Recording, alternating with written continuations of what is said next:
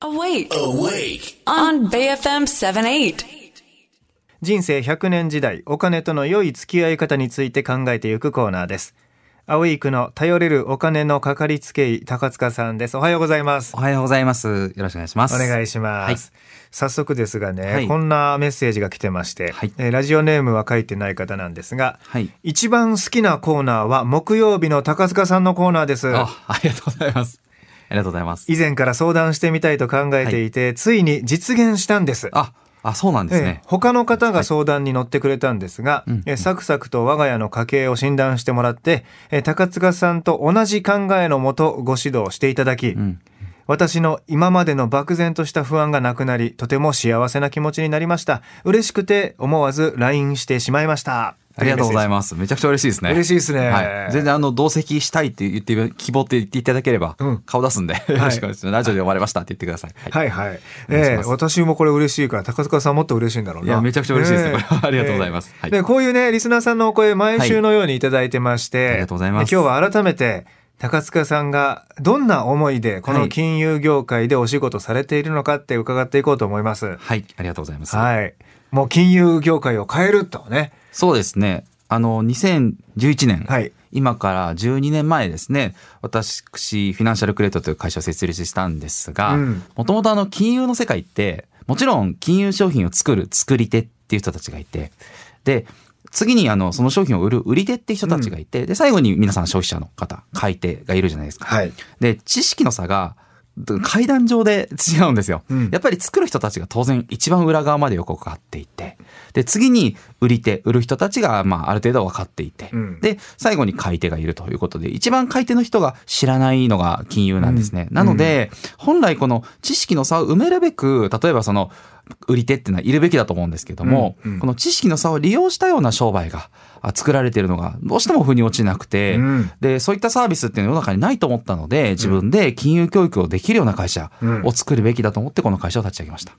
そもそもこの金融商品はどんなものなのか、はい。え実態を分かった上で買わなきゃいけないんだけど、はい。分からない。中身を全部把握しないで金融商品の買い物をしてる人がいて、そうです、そうです。はい。これ実際にあの、うん。金融商品自体に幸せなんかないじゃないですか。金融商品自体例えば保険を買う、うん。株を買う、投資信託を買うって言って、買ったこと自体で幸せな人っていないと思うんですよ。うん。もちろんその結果としてうん。何か守れたりとか、お金が増えたりして、それで助かるってこととかあると思うんですけども、うんうん。生活の中に日々の幸せってあると思うんですよ。はい。まあ実際に例えば旅行行くのが幸せな人もいますし、ご飯食べるのが好きな人もいると思いますし、まあいろんなところに幸せがあると思うんですね。うんでその幸せを一生涯こう続けていくためにはお金ってもちろんツールが関わってきて、はいで、そのお金でまあうまくやるために例えば保険だったりとか、投資信託だったりとか、まあニーサなんかもそうですけどもね、うんまあそういった制度があると思うんですね。なので金融商品ってあくまでそれをサポートするソリューションでしかないはずなんですよね。うんうんうんなんですけど、金融の世界って私がちょっとそこがすごくいびつだと思うのが、お客様の幸せを目指して出してるっていうよりは、うん。何が売れやすいかとか、うん。どうやったら利益が出るかとか、うん。結構そういったあの、お客さんの幸せを置き去りにして商品が作られてるのがすごくおかしいと思っていて、うん。なので私はあの、ファイナンシャルプランニングベースにすごくこだわってるんですけど、うん。日々の生活に、まあ、やっぱり、あの、重きを置いて、そこが幸せであるためにどうしていくべきなのか見ていくと、うん本当に自分にとって必要な金融商品ってやっぱり人によっても全然違いますし、うん正解ってないんですよ。これが当てはまりますみたいな。はいこれは投資もそうですし、保険もそうですし。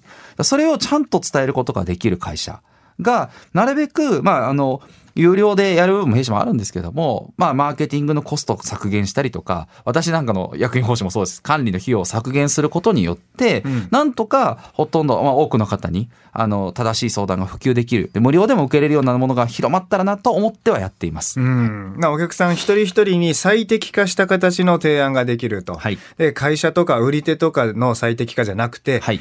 もう消費者の方々一人一人のお客さんも暮らしを作る人々の最適化を考えた金融業界の仕事ができないかどうかと。そうです。そこすごいチャレンジして、もちろん株式会社なので、うん。弊社の従業員も、私はあのよく言ってるんですけど、皆さん自身が、あの従業員自身がですよ、稼ぐことも当然当然大事なんですよ。うん。で、皆さんが仕事をして、ちゃんと収益を上げて、うん。自分の給料を取れないと、うん。継続的にビジネスが継続しないですし、はいはいはい。結局業界を変えることにつながらないので、ですね。あの本当に三方よしのビジネスモデルよく言われますけども、うん。そこを実現していくために、お客様の方を向いて、はい。しっかりと一人一人の方をサポートしていく。で、今回 LINE いただいたこのメッセージの本当に非常に嬉しいんですけども、このように本当に多くの方に喜んでいただきながら、うん。僕らもあずっとビジネスが続けられたら一番いいんじゃないかとは思っています。ね、それ非常に大きなチャレンジなんですよね。あの、高塚さんがいつも家計改善って言ってね、はい。家計をまず見て、その家計の中で、えー将来、えー何年間どれぐらいの人生を歩んでいく、えーそこに、えっ、と、こういう金融商品が必要か、もしくは必要じゃないかもしれない。うん保険が必要か、はい。必要じゃないかっていうのを細かく診断して、はい。それから、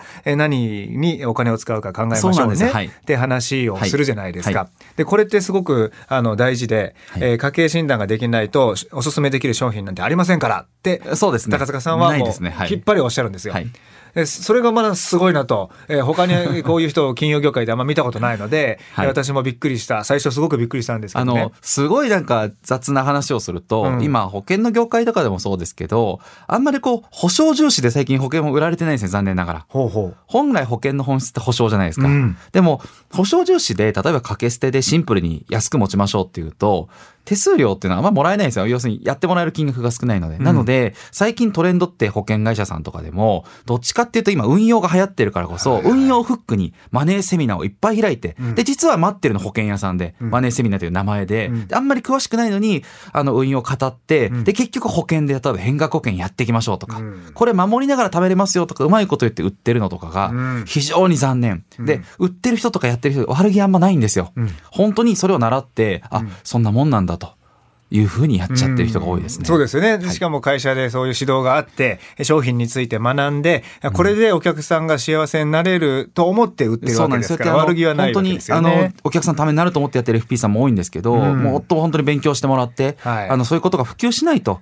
いけない。私あの実はそういった FP さん向けの学校の学長もやってますけれども、ねうんはいビジネススクールもやってますけども、はいやっぱりもっともっといろんな知識をつけていかないと、うん消費者の方が結局泣いちゃうことになっちゃうんじゃないかと思います。ははいい。FP フィナンシャルプランナーさんそれからね、高塚さんのところにいる IFA、えーはい。インディペンデントフファイナンシャルアドバイザー。はい。アドバイザー、なんかなんか戦隊ものみたいなあそうですね。アドバイザーみたいなそれはそれで面白いですねだからあのそういうね専門の知識を持った方で、えーまあ、生活に関するアドバイス助言ができる人たちで、はい。えー横にね寄り添ってくれる人いるんですけど、はい。もうこれちょっと嫌なこと言いますけどその家計を見て、はい。えーこの人がじゃあ可処分所得使えるお金がこれくらいであるというのが分かった時に、はい。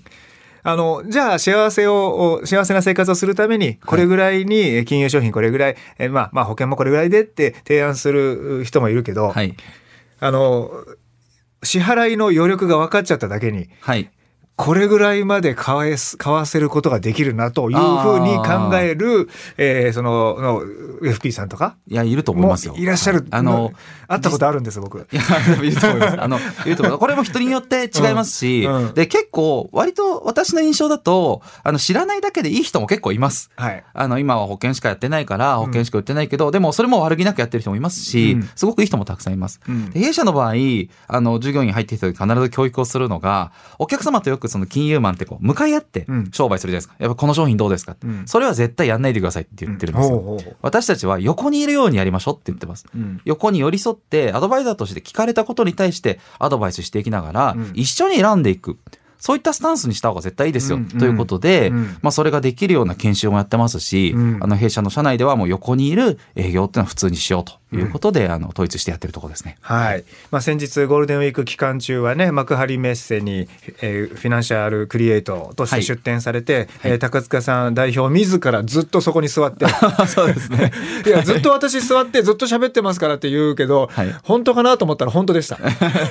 結構座ってましたね。喋り続けてましたよね。高塚さんの、あの、2時間連続で聞いたっていう人もいたり。ああ、ありがとうございます。はい、いらっしゃいましたねたく。さんの方いらっしゃったみたいですけどもね、まあそこでも質問に答えられていましたが、はいこのの高高塚さんに対する質問もういつでも受け付けてます、はい LINE ますでくださってもいいですしあとあの高塚さんの YouTube なんかでもね、はいお金の教育チャンネルっていうのがありますんで、はいえーそちらチェックしてもらってちょっと最近あの止めちゃってたんですけど、また再開するんで、はい、でご安心ください。はいそ。そこに対して質問してもらってもいいですよということですね。もう小さなことから、えー本当に分かんない大きなことまで何でもかんでも質問していただいてということで、ぜひお願いします。はい、お願いします。えー今日のアウェイクの内容は、あポッドキャスト、えーアウェイクのポッドキャスト、それから Spotify、Apple のポッドキャストでも聞くことができるので、そちらで聞き直してみてください。えーこれまでずっとやってきた過去の放送分もそこに入っています。フィナンシャルクリエイト代表取締役高塚智博さんでした。今日もありがとうございました。ありがとうございましたはいまた来週です。お願いします。